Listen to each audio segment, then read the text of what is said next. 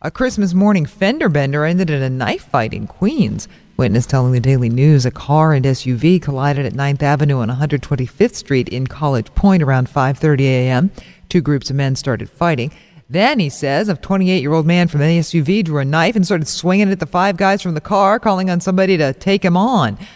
It's unclear just what happened after that, but somebody did indeed stab the guy, and he ended up in the hospital in critical but stable condition. His tires apparently got slashed too. Police say there are no arrests, and the investigation is ongoing. TuneIn is the audio platform with something for everyone.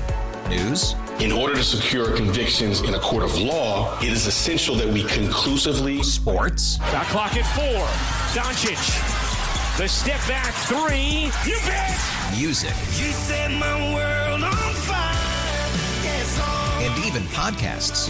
Whatever you love, hear it right here on TuneIn. Go to tunein.com or download the TuneIn app to start listening.